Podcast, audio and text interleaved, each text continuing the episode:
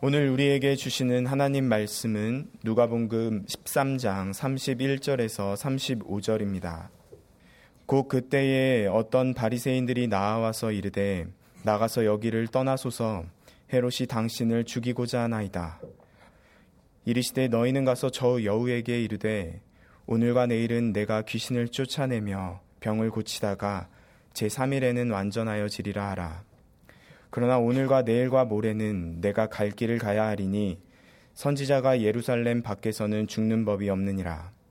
예루살렘아, 예루살렘아, 선지자들을 죽이고 내게 파송된 자들을 돌로 치는 자여. 암탉이 제 새끼를 날개 아래 모음같이 내가 너희 자녀를 모으려 한 일이 몇 번이냐. 그러나 너희가 원하지 아니하였도다. 보라 너희 집이 황폐하여 버림받으리라. 내가 너희에게 이르노니 너희가 주의 이름으로 오시는 일을 찬송하리로다 할 때까지는 나를 보지 못하리라 하시니라. 아멘. 1905년 11월 17일 일제는 덕수궁 주변에 기병 800명, 포병 5천명, 보병 2만 명을 배치하고서 대한제국의 외교권을 박탈하는 을사늑약을 체결했습니다.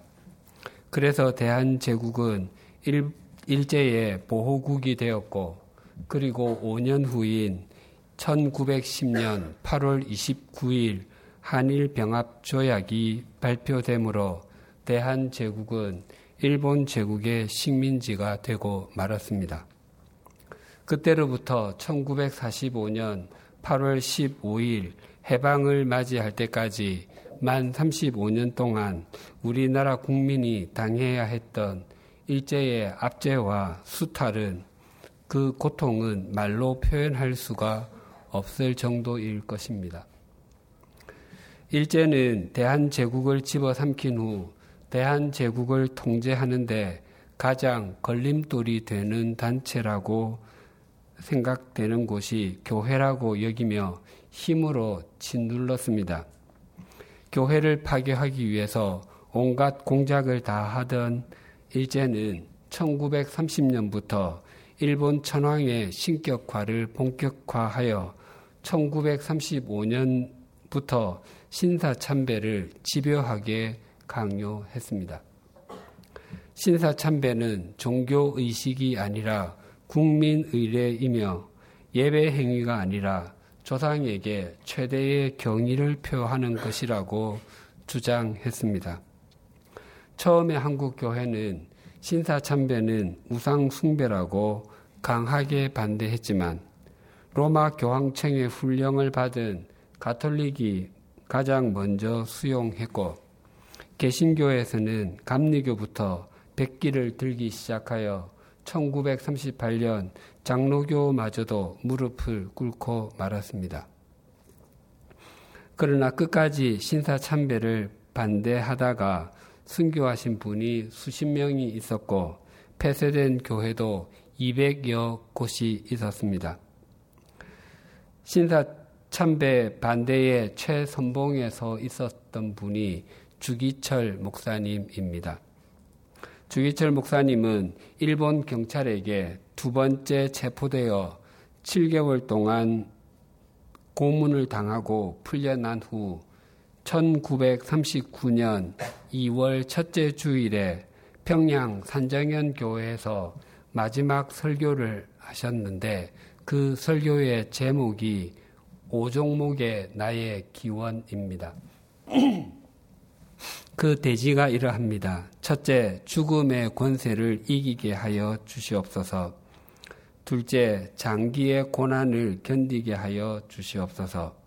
셋째, 노모와 처자와 교우를 주님께 부탁합니다. 넷째, 의에 살고 의에 죽게 하여 주시옵소서. 다섯째, 내 영혼을 주님께 부탁합니다. 입니다. 그 중에서 네 번째 대지인 의에 살고 의에 죽게 하여 주시옵소서의 내용을 그대로 제가 읽어 드리겠습니다. 사람이 이 세상에 태어나서 사람으로서 마땅히 행해야 할 의가 있습니다. 나라의 신민이 되어서는 충절의 의가 있고 여자가 되어서는 정절의 의가 있고 그리스도인이 되어서는 그리스도인으로서의 의가 있습니다. 그래서 제갈 공명은 무너지는 한 나라를 붙잡고 오장원에 쓰러질 때까지 국궁진쇠 사이 후이 죽기까지 애썼습니다. 인간끼리의 의도 이러할진데 하물며 하나님을 섬기는 우리야 어찌해야 하겠습니까? 오직 주를 위하고 또 그 교회와 그 의를 붙들고 국궁 진쇠 사이 후이 죽도록 충성하여야만 하지 않겠습니까?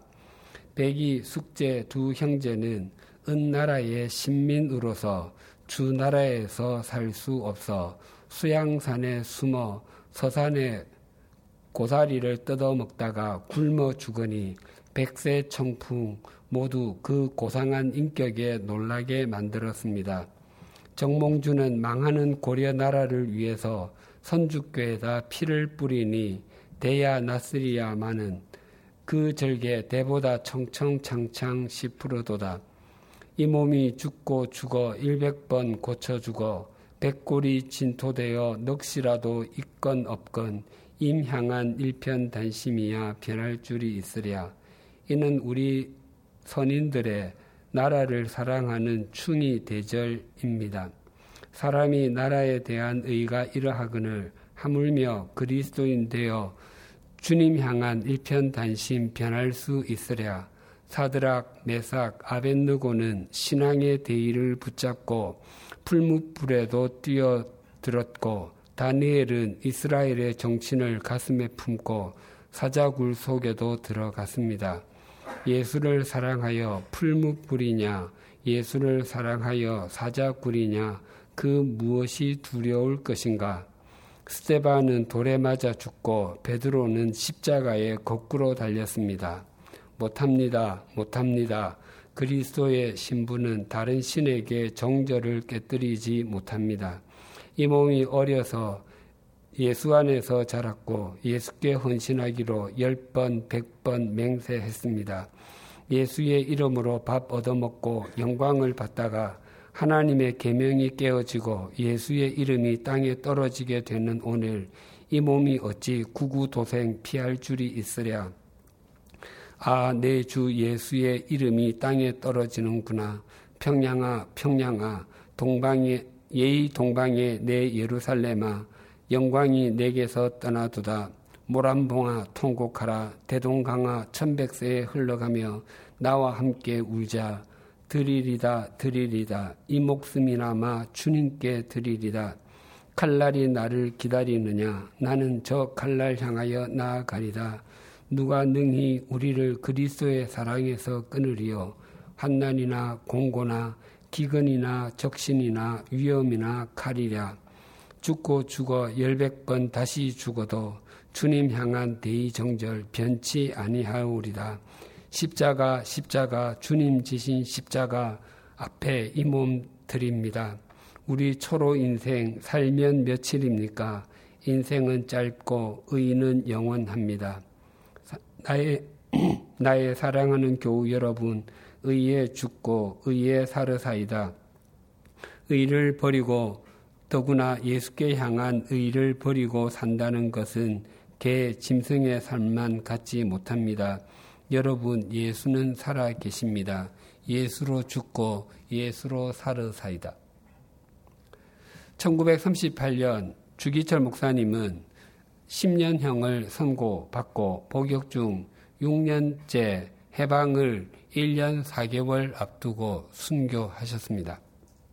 1944년 4월 20일 순교 하루 전에 고문으로 온몸이 만신창이가 된 주목사님은 간수의 등에 업혀 부인을 만나 남긴 유언이 나 대신 어머님을 잘 모셔주어 따스한 숭늉 한 그릇이 먹고 싶소. 나는 하나님의 나라에 가서 산정현 교회와 조선 교회를 위하여 기도하겠소. 교회에 이 말을 전해주어 나를 웅천, 웅천은 고향입니다. 나를 웅천에 데려가지 말고 평양 돌박산에 묻어주어 였습니다.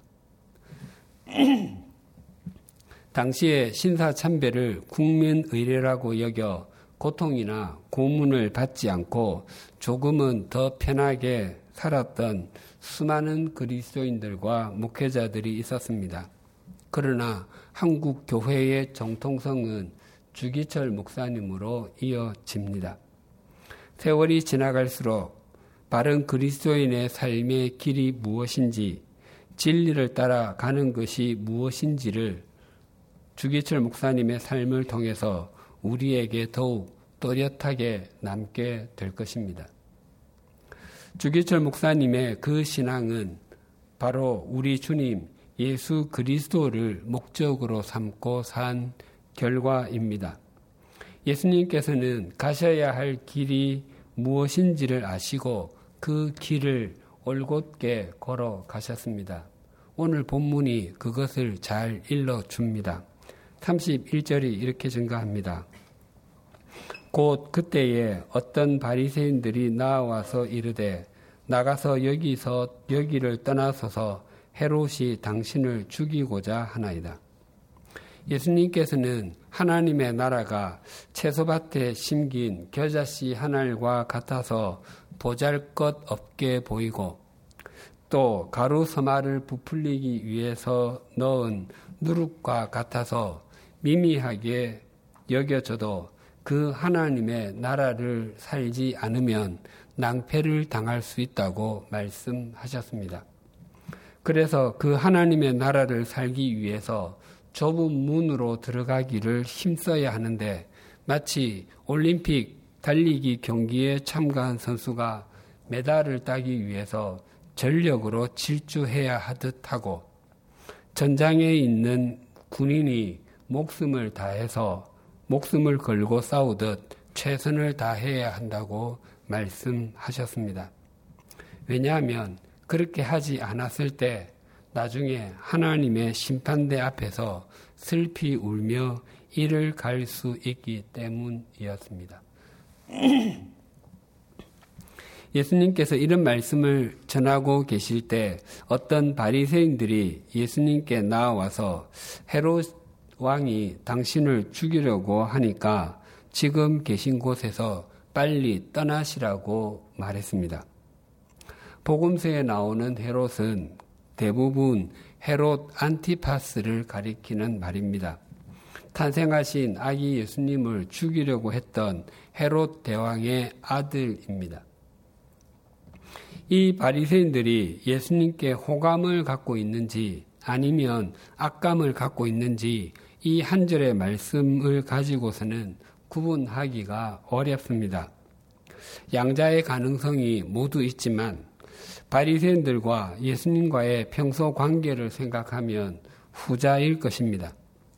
즉 바리새인들은 헤롯 왕의 이름을 내세워서 예수님을 헤롯이 다스리는 지역에서 떠나도록 하려는 것입니다. 사실 바리새인들은 헤롯 왕을 아주 싫어했습니다. 헤롯 왕은 본래 유대인도 아니었고 로마의 앞잡이로서 이스라엘 백성들을 짓눌렀기 때문에 원수처럼 여기고 있었습니다. 그런데 그 바리새인들이 헤롯의 이름을 빌려서 예수님을 내쫓으려고 하고 있습니다. 바리새인들은 나의 원수의 원수는 나의 친구라는 논리를 가지고 세속 권력에 빌붙어서 자신들의 종교적인 목적을 달성하려고 하는 것입니다. 그리고 헤롯이 당신을 죽이려고 한다는 말도 사실이 아니었습니다. 예수님께서 제자들을 보내셔서 하나님의 나라를 전하게 하셨습니다. 그때 제자들은 복음을 전할 뿐만 아니라 병자를 고치기도 했습니다. 그 소식이 사람들의 입을 통해서 헤롯 왕에게 들렸습니다. 그때에 헤롯 왕의 반응이 이러하였습니다. 누가복음 9장 9절이 이렇게 증가합니다. 헤롯이 이르되 요한은 내가 목을 베었거늘 이제 이런 일이 들리니 이 사람이 누군가 하며 그를 보고자 하더라. 헤롯 왕은 예수님을 자신이 죽인 세례자 요한이 환생한 것처럼 생각했습니다. 그래서 예수님이 도대체 어떤 분인지 궁금하게 여겼고 예수님을 보기를 원했습니다. 그랬기 때문에 헤롯이 예수님을 죽이려고 한다는 말은 사실이 아니었습니다. 또 예수님은 헤롯 왕이 당신을 죽이려고 한다는 말을 들으시고 헤롯 왕을 향해서 저 여우라고 말씀하셨습니다. 헤롯 안티파스는 자기 동생 필립의 부인이었던 헤로디아르와 눈이 맞아서 그녀를 자신의 아내로 삼았습니다. 그러자 세례자 요한이 그것은 잘못된 것이라고 지적하자 헤로디아의 딸의 요구로 세례자 요한을 요한의 목을 베게 했던 인물이었습니다. 예수님께서 안티파스를 여우라고 불렀던 것은 그의 교활함과 그 속에 가득한 술수를 보았기 때문이었습니다. 어떤 바리새인들의 피하라는 말에도 불구하고 예수님께서는 당신이 가셔야 할 길에 대해서 이렇게 피력하셨습니다. 22절, 32절, 33절입니다. 이르시되 너희는 가서 저 여우에게 이르되 오늘과 내일은 내가 귀신을 쫓아내며 병을 고치다가 제 3일에는 완전하여 지리라 하라. 그러나 오늘과 내일과 모레는 내가 갈 길을 가야 하리니 선지자가 예루살렘 밖에서는 죽는 법이 없느니라. 오늘과 내일과 그리고 모레가 무엇을 의미하는지에 대해서 여러 해석들이 있습니다.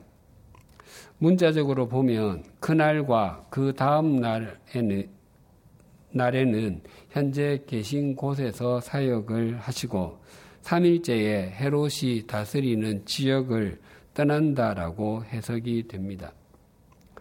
또 상징적으로 보면 오늘은 현재를 의미하고 내일은 예루살렘까지 가는 기간을 의미하며 모레는 십자가에서 죽으시고 부활하셔서 사역을 완성하는 기간으로 해석이 됩니다.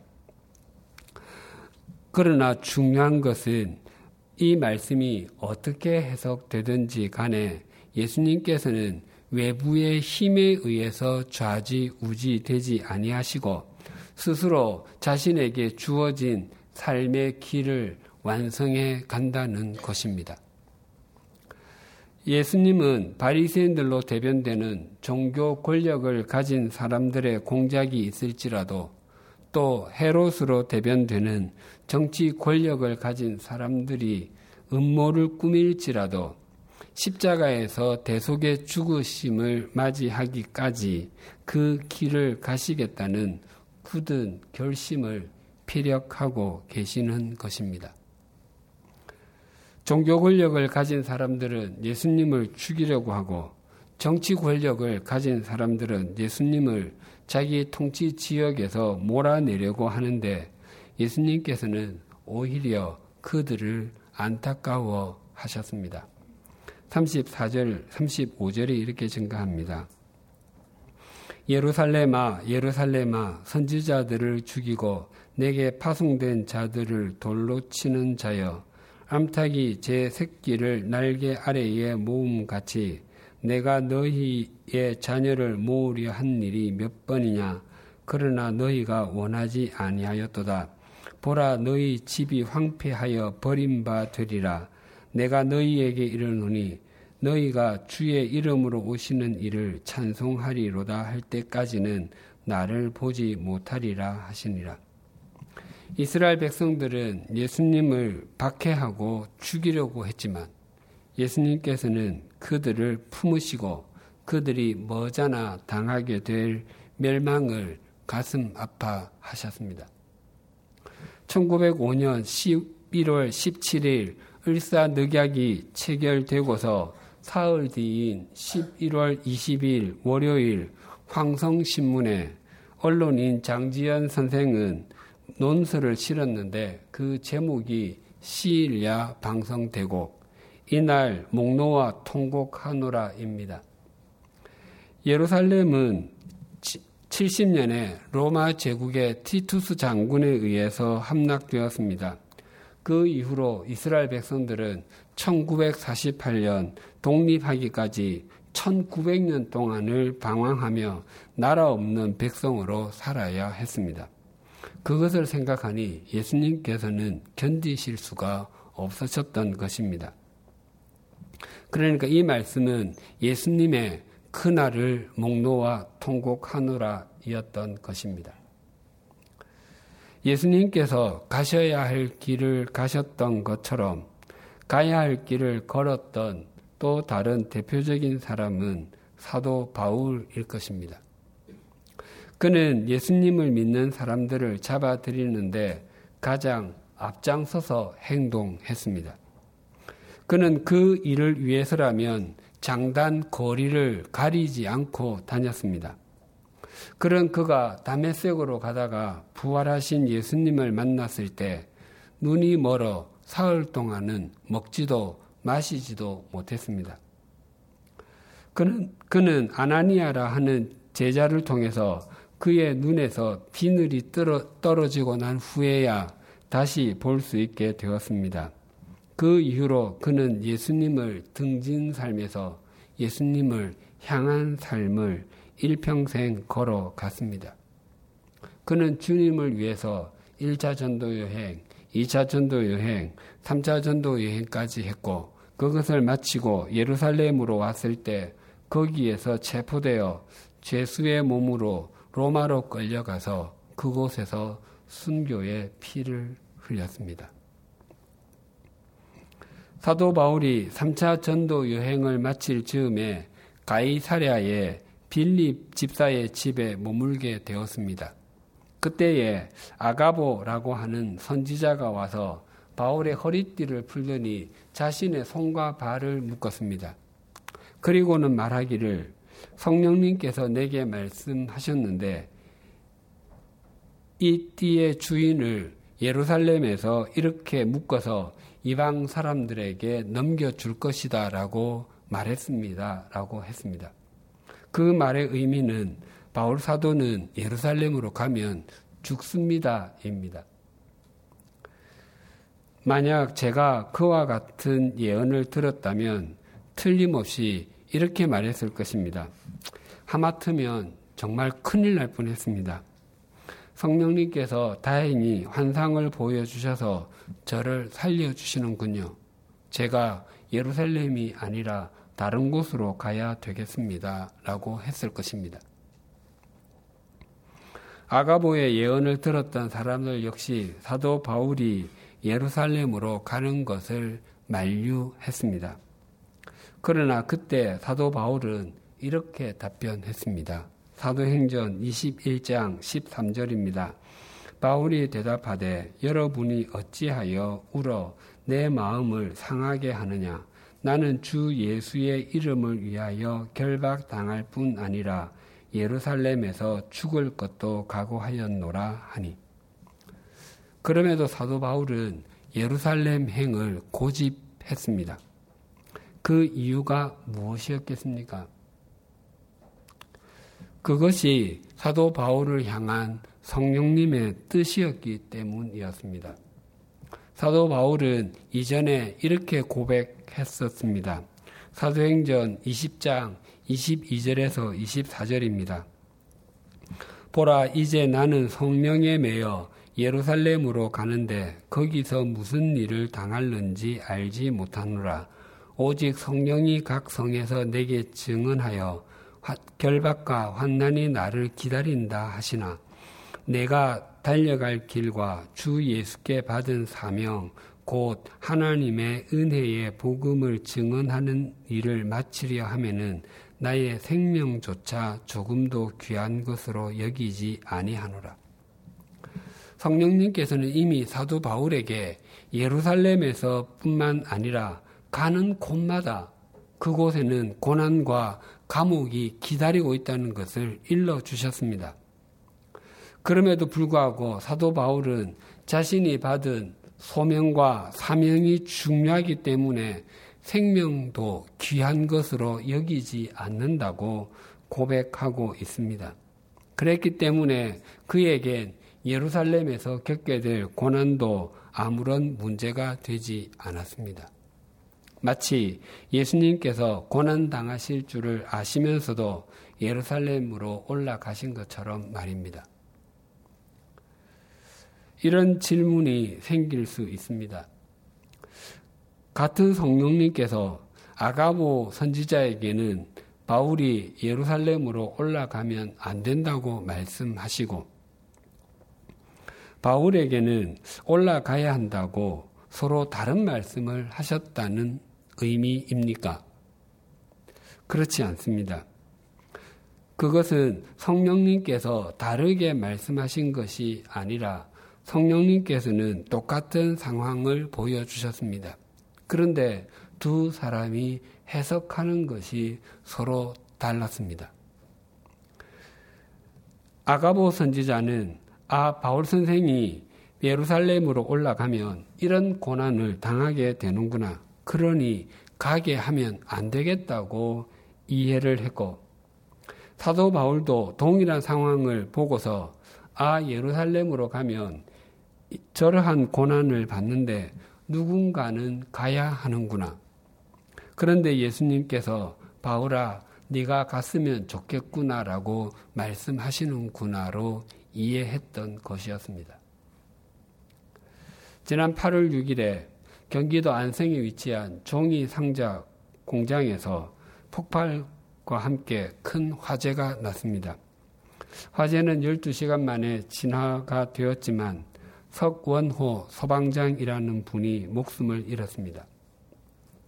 그분은 현장에 먼저 진입하고 나중에 나온다라는 소방 정신을 실천하며 15년 동안 화재 현장을 다닌 베테랑이었다고 합니다.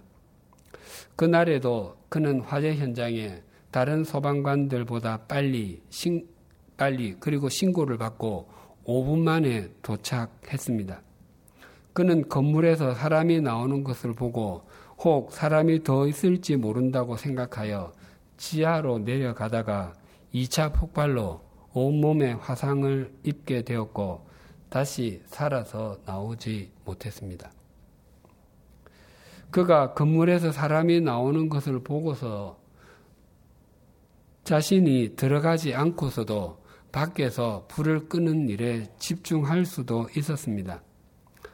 하지만 혹 남아있는 사람이 있는지 확인하기 위해서 불타는 건물 속으로 들어갔습니다. 그것이 소방관이 걸어야 하는 길이었기 때문이었습니다. 예수님은 주님의 길, 십자가의 길을 가셨고, 사도들은 사도의 길을 걸어갔습니다. 또 소방관은 소방관의 길을 걷습니다. 세상을 살아갈수록 또 나이를 한 살씩 더 먹어갈수록 세속적 가치관과 더 많이 타협하려고 하고 더 쉬운 길, 더 편한 길을 찾으려고 하는 것이 우리들의 본능입니다. 우리들에게는 가정에서, 일터에서, 학교에서, 삶의 자리에서 걸어야 할 그리스도인의 길이 있습니다. 그 길을 걷는 것은 참 쉽지 않습니다. 그러나 주님은 우리에게 그 바른 길을 걸어라 라고 말씀하십니다. 이번 주 목요일은 74주년을 맞는 광복절입니다. 우리가 일제 치하로부터 해방을 맞이한 후 긴 세월이 지났지만 불행하게도 한반도는 아직도 분단이 되어 서로 대치 상태에 있을 뿐만 아니라 주변 나라들과의 관계도 참 쉽지 않습니다. 미중 간의 무역 분쟁은 관세 전쟁으로 끝나지 않고 환율 전쟁으로 이어지고 있습니다. 지난 8월 5일 미국 재무부가 중국을 환율 조작국으로 지정, 지정하자 세계 증시는 출렁거렸고 우리나라도 예외가 아니어서 코스피와 코스닥 수치는 큰 폭으로 떨어졌고 원달러 환율도 큰 폭으로 올라 당일에만 시총으로 약 50조 원이 날아갔다고 합니다. 또 중국은 2017년 사드, 즉 고고도 미사일 방어 체계 배치 때에도 우리 경제에 막대한 손실을 끼쳤습니다. 일본, 일본과의 관계는 더 심각합니다. 일본은 1592년 조선을 침입하여 7년 동안 전 국토를 초토화시켰습니다. 수많은 사람들을 살, 살상했고 엄청난 재물을 탈취했으며 또 많은 사람들을 포로로 잡아갔습니다. 그리고 약 300년이 지나서 또다시 우리나라를 무력으로 송두리째 집어 삼키고 나라와 백성들을 정치적으로, 경제적으로, 외교적으로, 사회적으로, 문화적으로, 인격적으로 짓눌렀습니다. 그 식민 지배의 후유증은 지금도 우리 사회 구석구석에 남아 있습니다. 현재의 일, 대한민국과 일본 간의 갈등은 역사적, 정치적인 문제를 역사적으로 또 정치적으로 풀려고 하지 않고 경제 제재와 경제 보복으로 다가오는 것은 국제 관계, 국제 관계의 신뢰를 무너뜨리는 것과 같습니다. 우리는 우리의 의지를 다해서 우리나라를 올바르게 세워가야 함은 물론 어떤 경우에도 외부의 침략으로부터 국민의 생존권이 위협받지 않도록 우리의 온 힘을 다해 나라를 지켜야 합니다. 그래서 다시는 병자호란 후에 우리 임금이 무릎을 꿇고 항복을 하는 비극적인 역사가 다시는 없게 해야 하고 임진왜란이나 경술국치와 같이 주권을 잃고 나라가 유린당하는 일도 없게 해야 하며 북한에 의해 남침이 재발하지 않도록 해야 합니다. 그러나 그것만으로는 부족합니다. 우리는 온 세상을 창조하시고 다스리시며 사랑하시는 하나님을 믿는 그리스도인들입니다.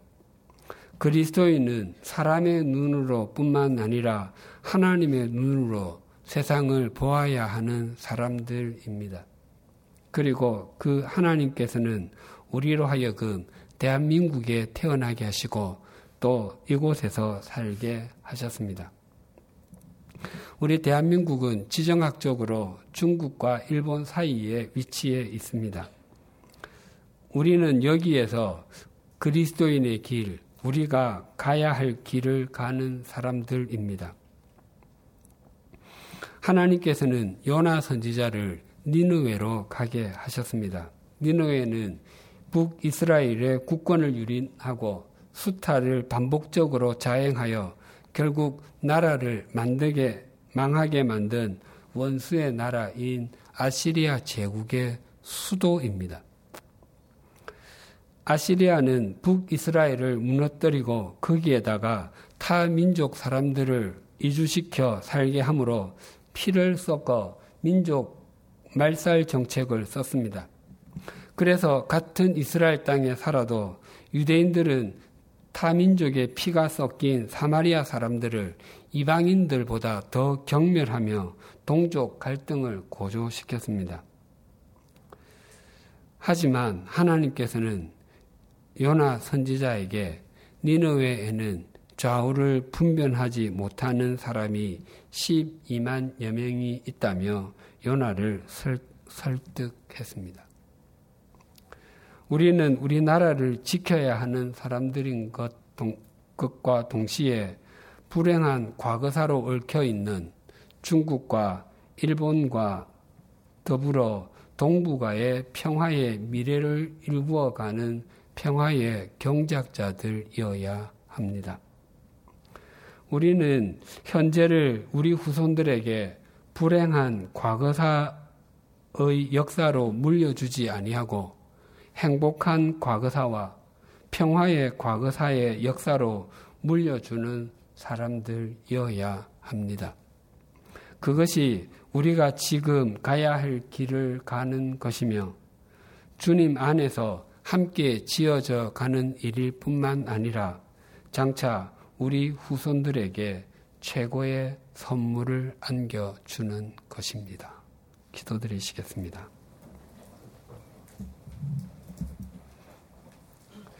하나님 아버지, 오늘도 말씀을 통해서 하나님의 자녀인 우리가 걸어야 할 길이 있음을 일깨워 주셔서 감사합니다. 우리는 우리가 걸어야 할 바른 길을 대부분 잘 알고 있습니다. 그러나 그 길을 걷고 있지 않음을 용서하여 주시옵소서. 때로는 이기심과 교만한 마음 때문에, 때로는 이익과 세상이 주는 달콤함 때문에, 또 때로는 두려움 때문에 그 길을 가지 않고 있습니다. 우리 모두에게 믿음의 용기를 다하여 주시옵소서. 이 땅에서 하나님의 다스림 속에 있는 하나님의 나라를 살아가는 것보다 더 의미 있는 일이 없고 더 가치 있는 일이 없다는 것을 삶으로 믿게 하여 주시옵소서. 특별히 광복 74주년을 맞이하게 해 주셔서 감사합니다.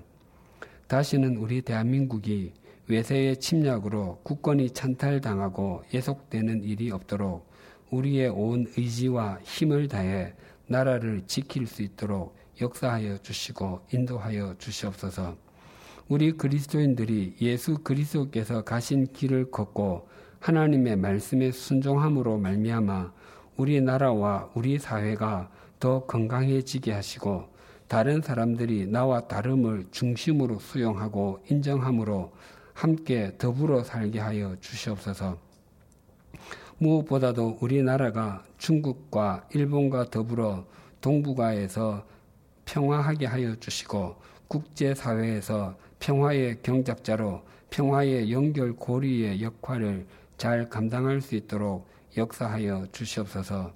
그리하여 우리의 후손들이 하나님께서 역사하신 평화의 열매를 누리게 하여 주시옵소서 예수님의 이름으로 기도드립니다. 아멘.